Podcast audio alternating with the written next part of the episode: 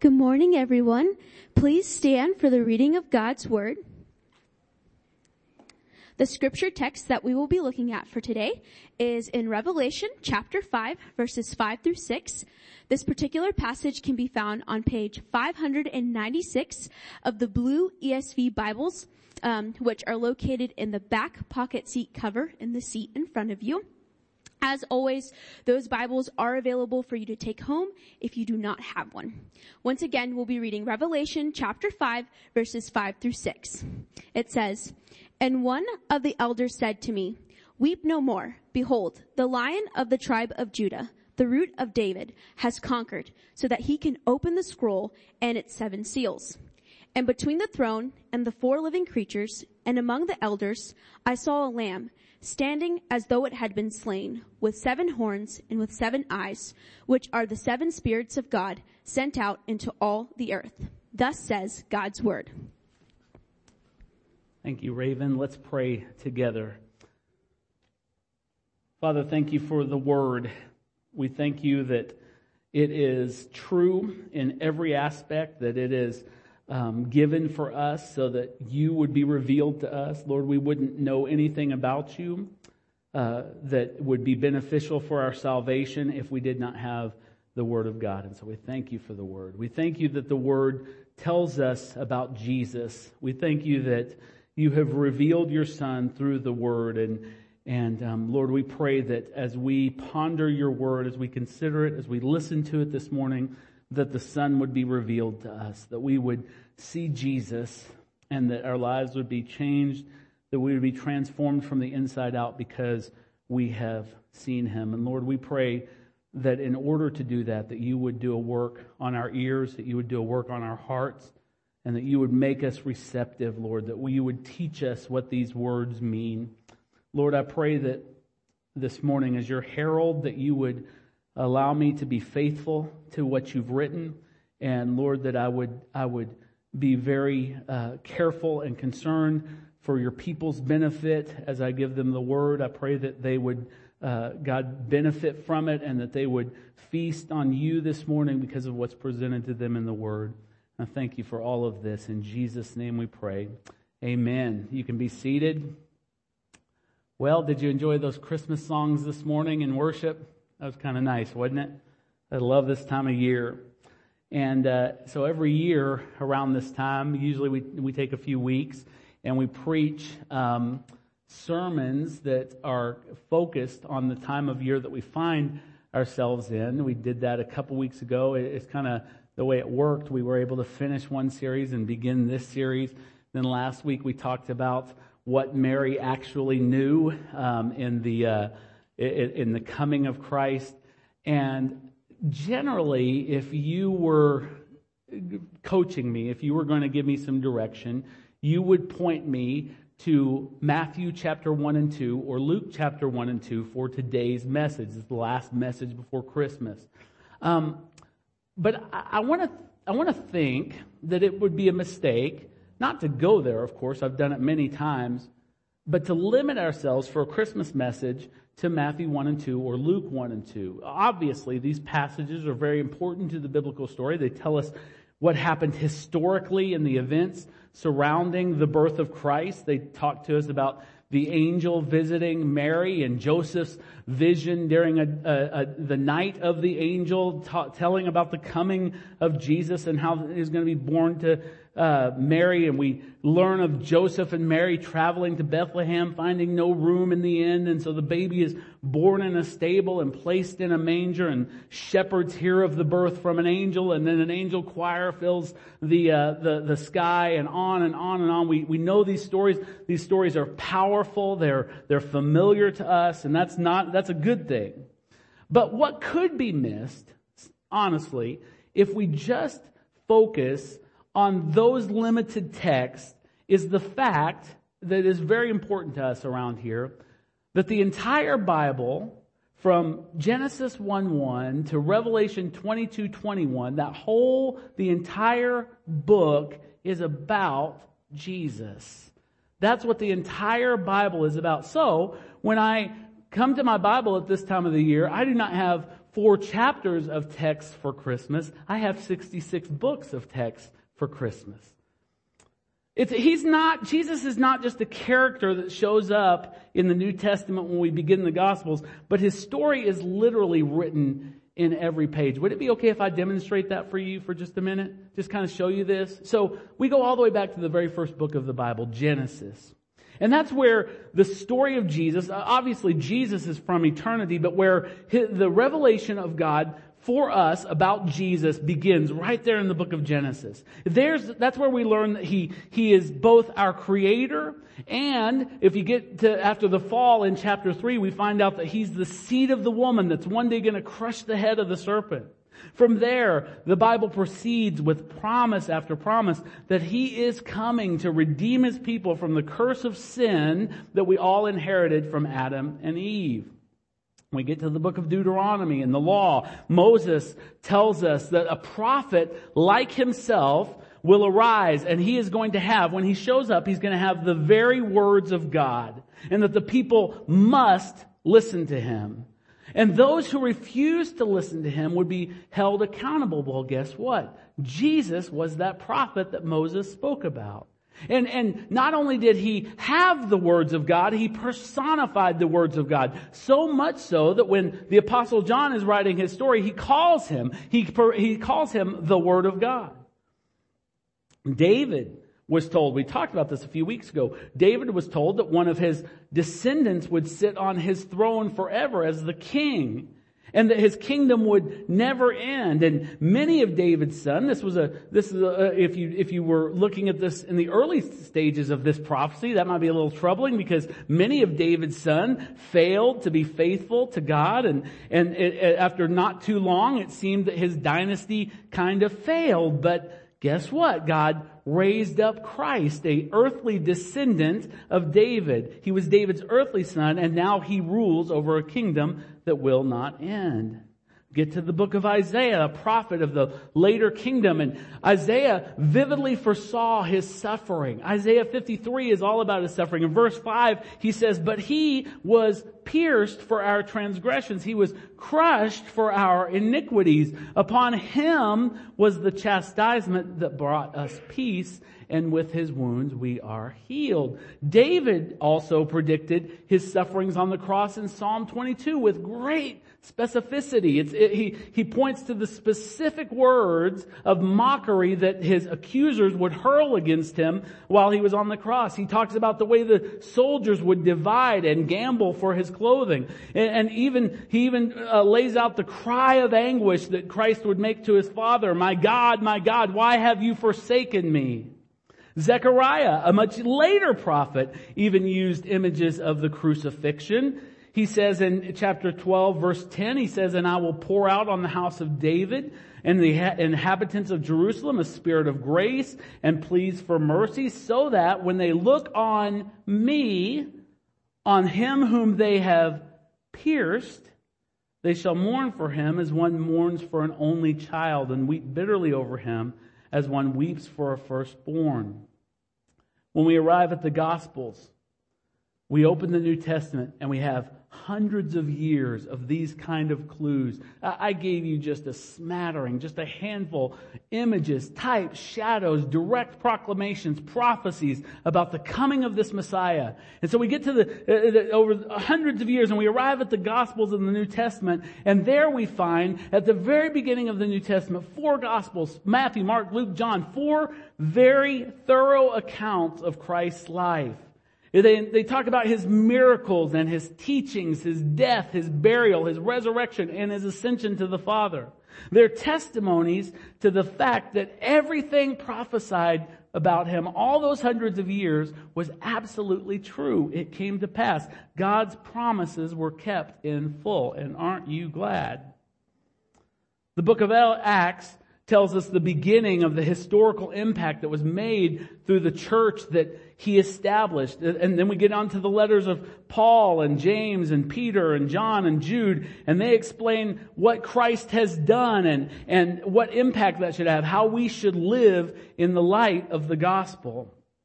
And then the Bible concludes where we looked at today with the book of Revelation, which with all that has happened from Genesis to Revelation, we look at Revelation and our hearts are filled with the assurance that Christ reigns. We are not waiting for Jesus to reign. Guess what? Spoiler alert, He reigns right now. Christ is totally in control right now. And more than that, He will come again and make all things new. What a glorious truth that is. Amen? Hopefully, all of this demonstrates on a very basic level that all of the Bible is about Jesus. Old Testament and New, from cover to cover, He is the great message of God for all times. Now, the, this book, this, this Bible that we revere, the words of it, this is not uh, given to you, this may, this may revolutionize some of your thinking about this book. This book was not given to you for moral principles. It wasn't given to you to have inspiring stories. It wasn't given to you so you could just have dry historical and archaeological data.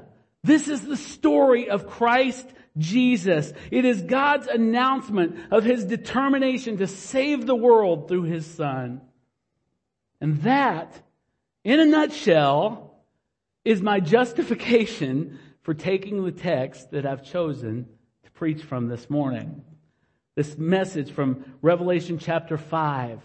Uh, and I'm just going to focus on, I'm not going to go through the whole details and you're not going to walk out of here knowing, you know, who the Antichrist is and when Jesus is coming back and all that stuff. So I'm, I'm sorry to disappoint you. I, people get kind of anxious when you start talking about Revelation. But what I'm going to do is I'm going to focus on one aspect of that two, two verses that we read, and it's this. I want to look at, at this really interesting. I hope you caught it when John said this in, in Revelation chapter 5.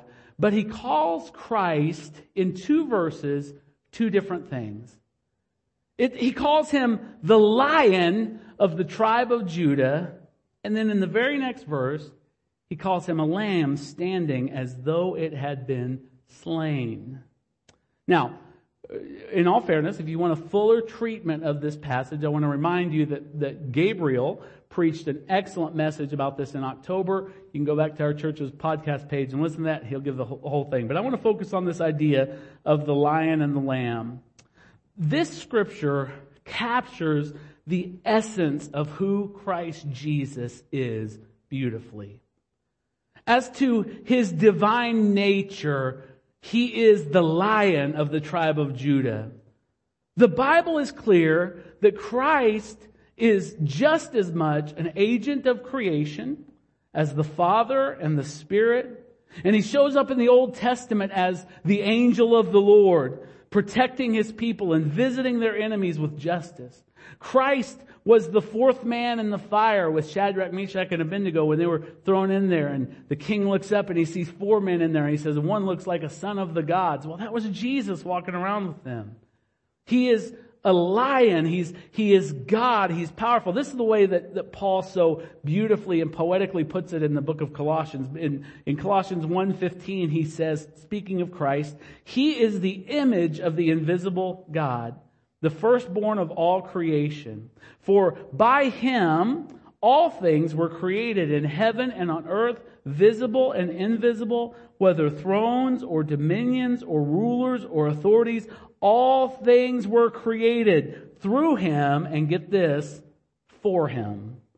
And he is before all things, and in him all things hold together. And he is the head of the body, the church, he is the beginning, the firstborn from the dead, that in everything he might be preeminent. For in him all the fullness of God was pleased to dwell, and through him to reconcile to himself all things, whether on earth or in heaven, making peace by the blood of his cross. Matthew uh, tells us that Jesus told his disciples at the very end that all authority in both heaven and on earth have been given to me. That's what he says. The Bible tells us that he will rule the nations with a rod of iron and dash them into pieces like pottery. We're told in the scriptures that Christ will be the standard by which we are judged in the end, and uh, He will be the one who sits as our judge as well. So, uh, you know, we see this that Jesus is not just, you know, your your buddy. Uh, I've told you this before, but when I was at camp, you know, when I was a, just a child, this this man always referred to God as his buddy in his shirt pocket. Can you imagine that? The creator of the universe, you know, nestling into my little shirt pocket and, and, being there. No! He is the Alpha, the Omega, the beginning and the end, the first and the last. He's the lion of the tribe of Judah. Try putting a lion in your pocket. And that, and it doesn't just tell us that he's the lion of the tribe of Judah. The Bible tells us, John tells us in Revelation, that the lion of the tribe of Judah has conquered. Not will conquer, you see but that he has conquered. Now, let's try to take this out of the spiritual grand theme and let's just really think very realistically here.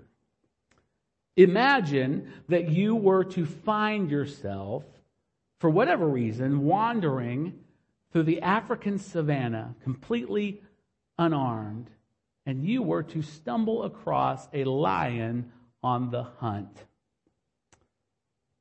Now, if that were to happen to you, there would be no doubt whatsoever in your mind who was in charge. You would not look at that lion and say, hey, sit, stay, roll over. It's absurd. The thought of that is absurd. You would know who was in charge. Well, if you have a very narrow, religious, polished view of Jesus, let me let you in on the great secret of the universe. When you stand in the presence of Christ, you are completely unarmed. Completely. You have no defense. You have no command to give him. You have no argument to make. The lion of Judah will do exactly what he wants to do, which is always what's right, and it's always what his holiness demands. Always. It would be the worst mistake you could make this morning for your spiritual life to imagine Jesus as a cute tiny little baby as an emaciated man hanging on a cross, or as hiding in the bosom of his mother, as the Roman Catholics prefer to kind of depict him. Because this reduces the lion of the tribe of Judah to a mere graven image. A false representation of who he really is. Bigger, more glorious, more powerful than we can ever, ever, ever fathom. But see, this, that's not where the story ends. That's how most of us outside of Christ perceive Jesus as this, this lion just waiting to tear into us and, and devour us. But, but see, John shows us another aspect of Christ in the very next verse. See, he sees him as a lamb. And not just that, you know, you think about lambs as something you see in petting zoos and they're cute and cuddly. But that's not what John saw. He saw him as a lamb that had already been slaughtered. If a lion is a symbol of power and glory and might, surely a lamb is the exact opposite of that. The lamb is a representation not of Christ's divinity, but of his humanity.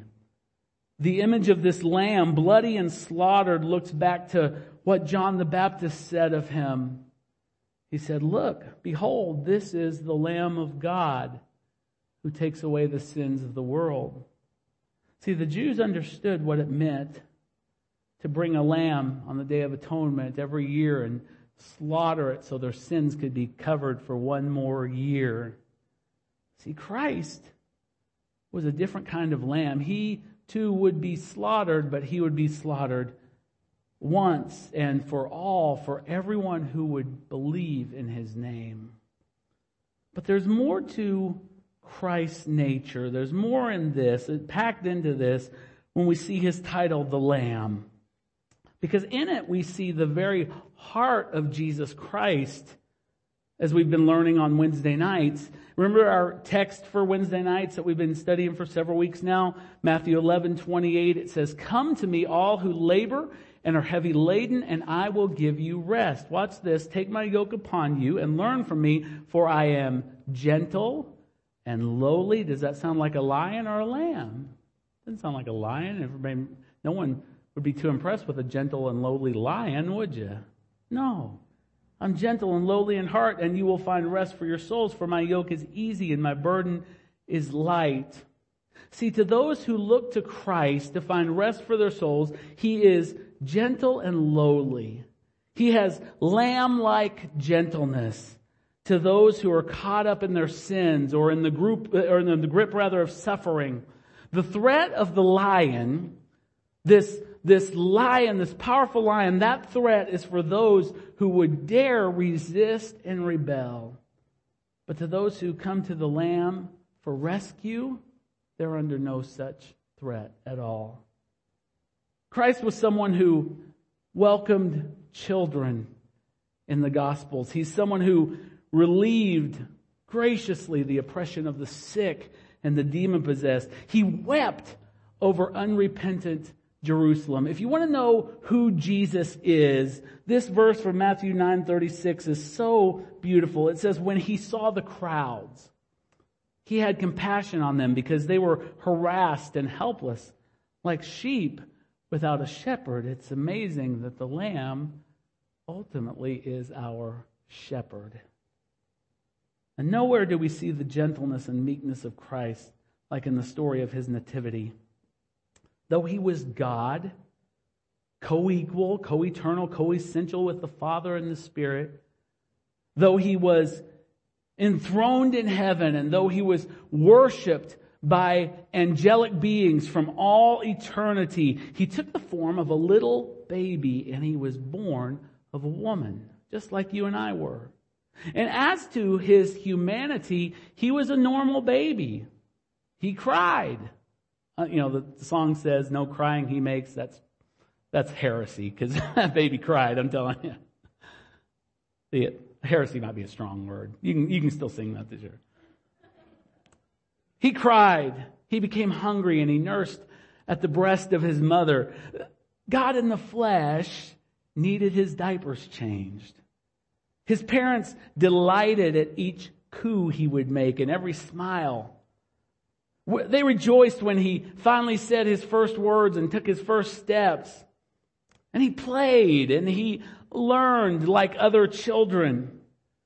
But this didn't in any way diminish the reality that he was the Son of God, that he was God himself. Though he was born into humble circumstances within human history, he was still from all eternity. Though he was born of Mary, he was the creator of both his mother and his father, as well as everyone and everything else. That kind of raises the stakes on the story of a little baby sleeping in a manger, doesn't it? Philippians 2 captures Jesus' humility when it says, Have this mind among yourselves, which is yours in Christ Jesus, who though he was in the form of God, did not count equality with God a thing to be grasped, but he emptied himself by taking the form of a servant, being born in the likeness of men. What an incredible, powerful, awesome truth is given to us in those words. The one who had the form of God. Now that doesn't mean he was like God. You know, sometimes when you read that, it sounds like it's saying, well, he was kind of like God and became kind of like a servant. No, the form of God he took upon himself the form of a servant. And this Greek word for form that's used twice in this verse is morphe. And it means the form by which a person or thing strikes the vision. In other words, what do you see when you look at it? What, what's the, the, for lack of a better term, what's the external appearance? What's your first impression?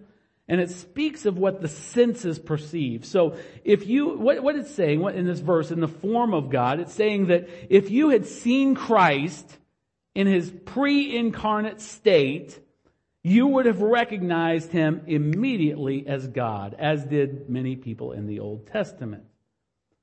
But if you'd seen him on earth, in the flesh during his time here in the first century, again attacking medieval art. He wouldn't have had a little halo over his head and constantly gazing up into the heavens with this beautiful expression on his face. If you'd seen him like that, you would have recognized him from his appearance as a servant, as a commoner. Even Isaiah in his prophecy from Isaiah 53 points to this reality. He said, He had no form or majesty that we should look at him and no beauty that we should desire him. No one looked at Jesus and said, That's the Messiah. Just in what he looked like, nothing in his external appearance. In fact, if you'll remember when when the, the earliest disciples were so excited to him, they told some other guys about him and they said, can anything good come out of Nazareth? You know, Jesus was from the, from the wrong side of the tracks. See, Christmas though, is a, because of this reality of, of Jesus' appearance, it, it, it's an amazing time of year. See, Christ appearing as a little lamb in a manger makes him really accessible to those who don't know him. Let me explain what I mean by that. Only the most hardened radical, we hear stories of this, the most hardened radical atheist activists are offended by the image of a child sleeping in a feeding trough.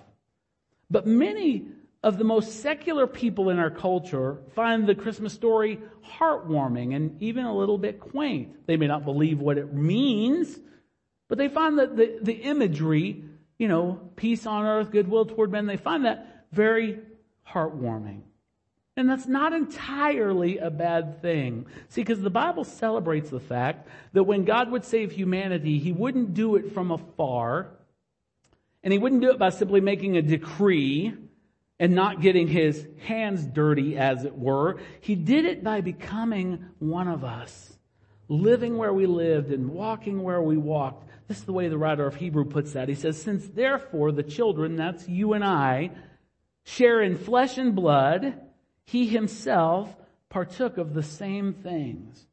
And, and through death, or that through death, he might destroy the one who has the power of death, that is the devil, and deliver all those through, who through fear of death were subject to lifelong slavery. See, let me explain to you, just make it clear to you. I don't want there to be any misunderstandings Christian theology, solid Orthodox Christian theology teaches that Christ at all times is fully God. He did not cease to be God during the incarnation. He is fully God, undiluted in his power and glory of his godness. And at the same time, he's fully human, sharing with us in all of that means with the exception of our sinfulness. But nevertheless, though he never sinned, he took upon himself both the guilt and the penalty of all of our sin, and therefore reached the full measure of what it means to be human. And this was the point, the very point of his glorious life. As we sing in our song, the, the sinless Savior died, the perfect sacrifice for unworthy humanity. He redeemed his elect forever from the curse of sin and death. The majestic lion became a humble lamb and was slaughtered. And yet he was raised and will never more see death. And now he's enthroned as the lion that has conquered and that will rule the nations and be worshiped forever. And yet to his people, to you and I, those who believe in his name, he remains a lamb, sacrificed for their sin, and his blood of this slaughtered lamb, the symbol of his unending intercession for them. I love this idea of intercession. We talked about that on Wednesday night as well. A couple weeks ago, Romans 8:34 says, "Who is to condemn?" In other words, who's going to say something to justly, you know, put you back in your place, you rotten sinner. It says, who is going to condemn? Who's going to, you know, deliver the final verdict against you? Who's going to condemn you? Says, Christ, Jesus, is the one who died, and more than that, who was raised. Now, watch this. He's seated at the right hand of God, and who indeed is interceding for you. The reason you're saved right now is because what, of, what Christ has done and what Christ is doing. He's interceding for you right now and keeping you in his grace. His wounds are our plea before the throne of God in heaven that we are forgiven, and that for all eternity. As long as Jesus lives, he is the Lamb interceding for us. And newsflash, it's the good part of this, he lives forever. He will never more die. And because he lives forever, if you believe in his name, so will you. Hebrews 7:25 Consequently, he is able to save to the uttermost. That means you're not going to die physically, spiritually, emotionally, any other way. Consequently, he's able to save to the uttermost those who draw near to God through him, since he always lives to make intercession for them. See, those that never look to him for the, this is the downside. Those who never look to him for the grace that he now offers freely will never ever know him in his gentleness. All these things we're talking about, about his gentle, lamb-like nature, will be completely lost on the people who never call out to him. They may know him in the story of a baby born in a manger in Bethlehem in some historical sense, but they will never experience for themselves the meekness that submitted to death on a cross out of love for his own. All they will know is the roar of a lion that roars and decrees perfect justice when the time for mercy is finally past. They will not experience the gentle and lowly heart of Christ or benefit from it. They'll only experience a judge having full evidence of our crimes and who is willing to, uh, to render a swift verdict. And in that moment, all the images and imaginations of who we thought Christ was whether it's a harmless baby in a manger or a wise teacher with lily white skin and flowing blonde hair, or a beat up man still hanging on a cross, all of those images will be worthless to us. You know why? Because the lion will reveal himself in glory. And Revelation tells that either glorious or horrifying event in these words, depending on whether you believe in him or not, it will be either glorious. If you don't believe in him, it'll be horrifying. This is the way Revelation puts it. And then I saw heaven opened and behold a white horse. The one sitting on it is called faithful and true. And in righteousness he judges and makes war. His eyes are like a flame of fire and on his head are many diadems. And he has a name written that no one knows but himself.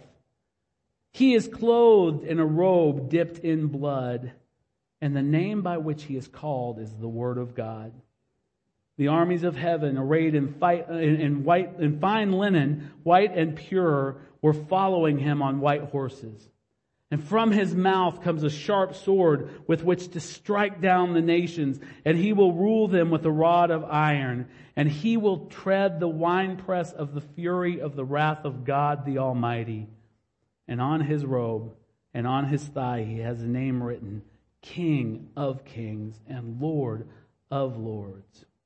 So as you see nativity scenes in your living room or in people's yards as you hear choirs singing, Hark the Herald Angels Sing, Away the Manger, things like that. Don't be deceived about who it was that was lying in that manger. Without a doubt, and certainly, he is the Lamb of God who takes away the sin of the world. But make no mistake about it, he is also the Lion of the tribe of Judah who has conquered and according to Revelation 5 is worthy.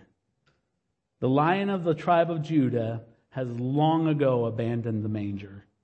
He ain't there no more. He has abandoned the manger. There is no baby there anymore. See, that child grew and he fulfilled his holy mission and he has ascended to the right hand of the Father where he ever lives to make intercession for you and I. And one day, one day, you and I will most certainly stand before him. And on that day, I ask you to take serious reflection of your life as you stand there, because you will stand there. Will you look to him as the Lamb who was sacrificed to fully pay your debt of sin and reconcile you to God the Father for all eternity, the one who welcomes you with eternal joy, eternal peace into his presence? Or must you, by necessity of your own sin, face the lion? Must you stare into his flaming eyes of fire and hear that terrifying roar of perfect justice? Must you be dashed to pieces like pottery by his iron rod with which he shall judge the nations? And that is the question that is most important that you will ever answer. To you is he the lion. To you is he the lamb. Now, don't misunderstand me. He's both at all times to everyone at all times, but will you be the one who receives the mercy from the Lamb who was slaughtered? Let's pray. Father, we thank you for your word. We thank you that you have conquered and that, Lord, you are not weak. You're not beaten. That death gave way to victory on the cross. Lord, we thank you that you are both risen and glorified, and that you sit at the right hand of the Father in authority. And Lord, you are unmoved from your throne, you are unthreatened. You are the lion of the tribe of Judah who has conquered. And yet, Lord, as someone to whom you have revealed yourself as a lamb, innocent, victimized, slaughtered for the benefit of others, a sacrifice to wash away and even take away sin, Lord. I thank you for that revelation of yourself. Lord, you could have been the lion for all eternity without ever taking upon yourself the nature or the form of a lamb. But Lord, you are, as Paul says, our Passover lamb and you have set us free from the curse of sin and death forever. Lord, I just ask right now that if there are people here that don't know you that way, Lord God, whether they have deceived themselves into thinking that they, for some religious credential that they might have, know you that way, Lord, I, I, I pray that you would reveal the truth to them, Lord. Lord, I pray that you would show the beauty of your wounds and the beauty of your love and the beauty of your mercy that is, is available to them right now if they would only believe. If they would only, God, give up the silliness of trying to be good and just trust you because you are good. God, I pray that you would just show that to them right now. Lord, let this time be a time of renewal and faith in them. I thank you for that in Jesus' name. If you would stand with me. I am delighted to announce to you that we have sung the gospel this morning and we have heard the gospel this morning. And now we are going to both see and taste the gospel this morning. And so if our helpers would come to the table and help us, um, we will, we will come forward in a moment and receive the elements of the Lord's table. You know, as I, I always, because we believe in this ordinance, this sacrament so much that I always try to think how what I have tried to share with you connects to this moment. And I would say this, that this, this symbol of bread, this symbol of the cup, they represent the humanity, the frailty, the sacrifice of Jesus. That he was broken and wounded for you, that his blood was poured out for you to cleanse you of your sins. And yet, the salvation that it works, that sacrifice of his body and the shedding of his blood, that sacrifice proves that he is lion, that he has conquered, that he, he has, he is victorious over everything. And so as you come today, you can come first with a heart of thankfulness that the lamb was slaughtered for you.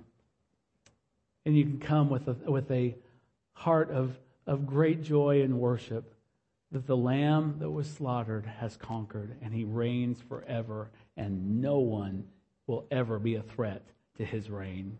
Amen. Amen. Well, you can come forward and receive the elements, take them back to your seats, and then we'll take them together in just a moment.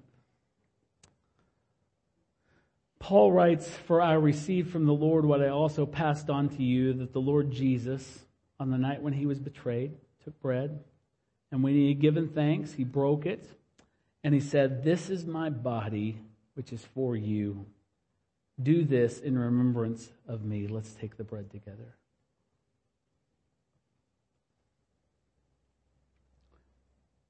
In the same way, after supper, he took the cup and he said, This cup is the new covenant in my blood. Do this whenever you drink it in remembrance of me. For whenever you eat this bread and drink this cup, you proclaim the Lord's death until he comes. Even so, come quickly, Lord Jesus. Let's take the cup together. Thank you, Lord, for the sacrifice that you have made for us.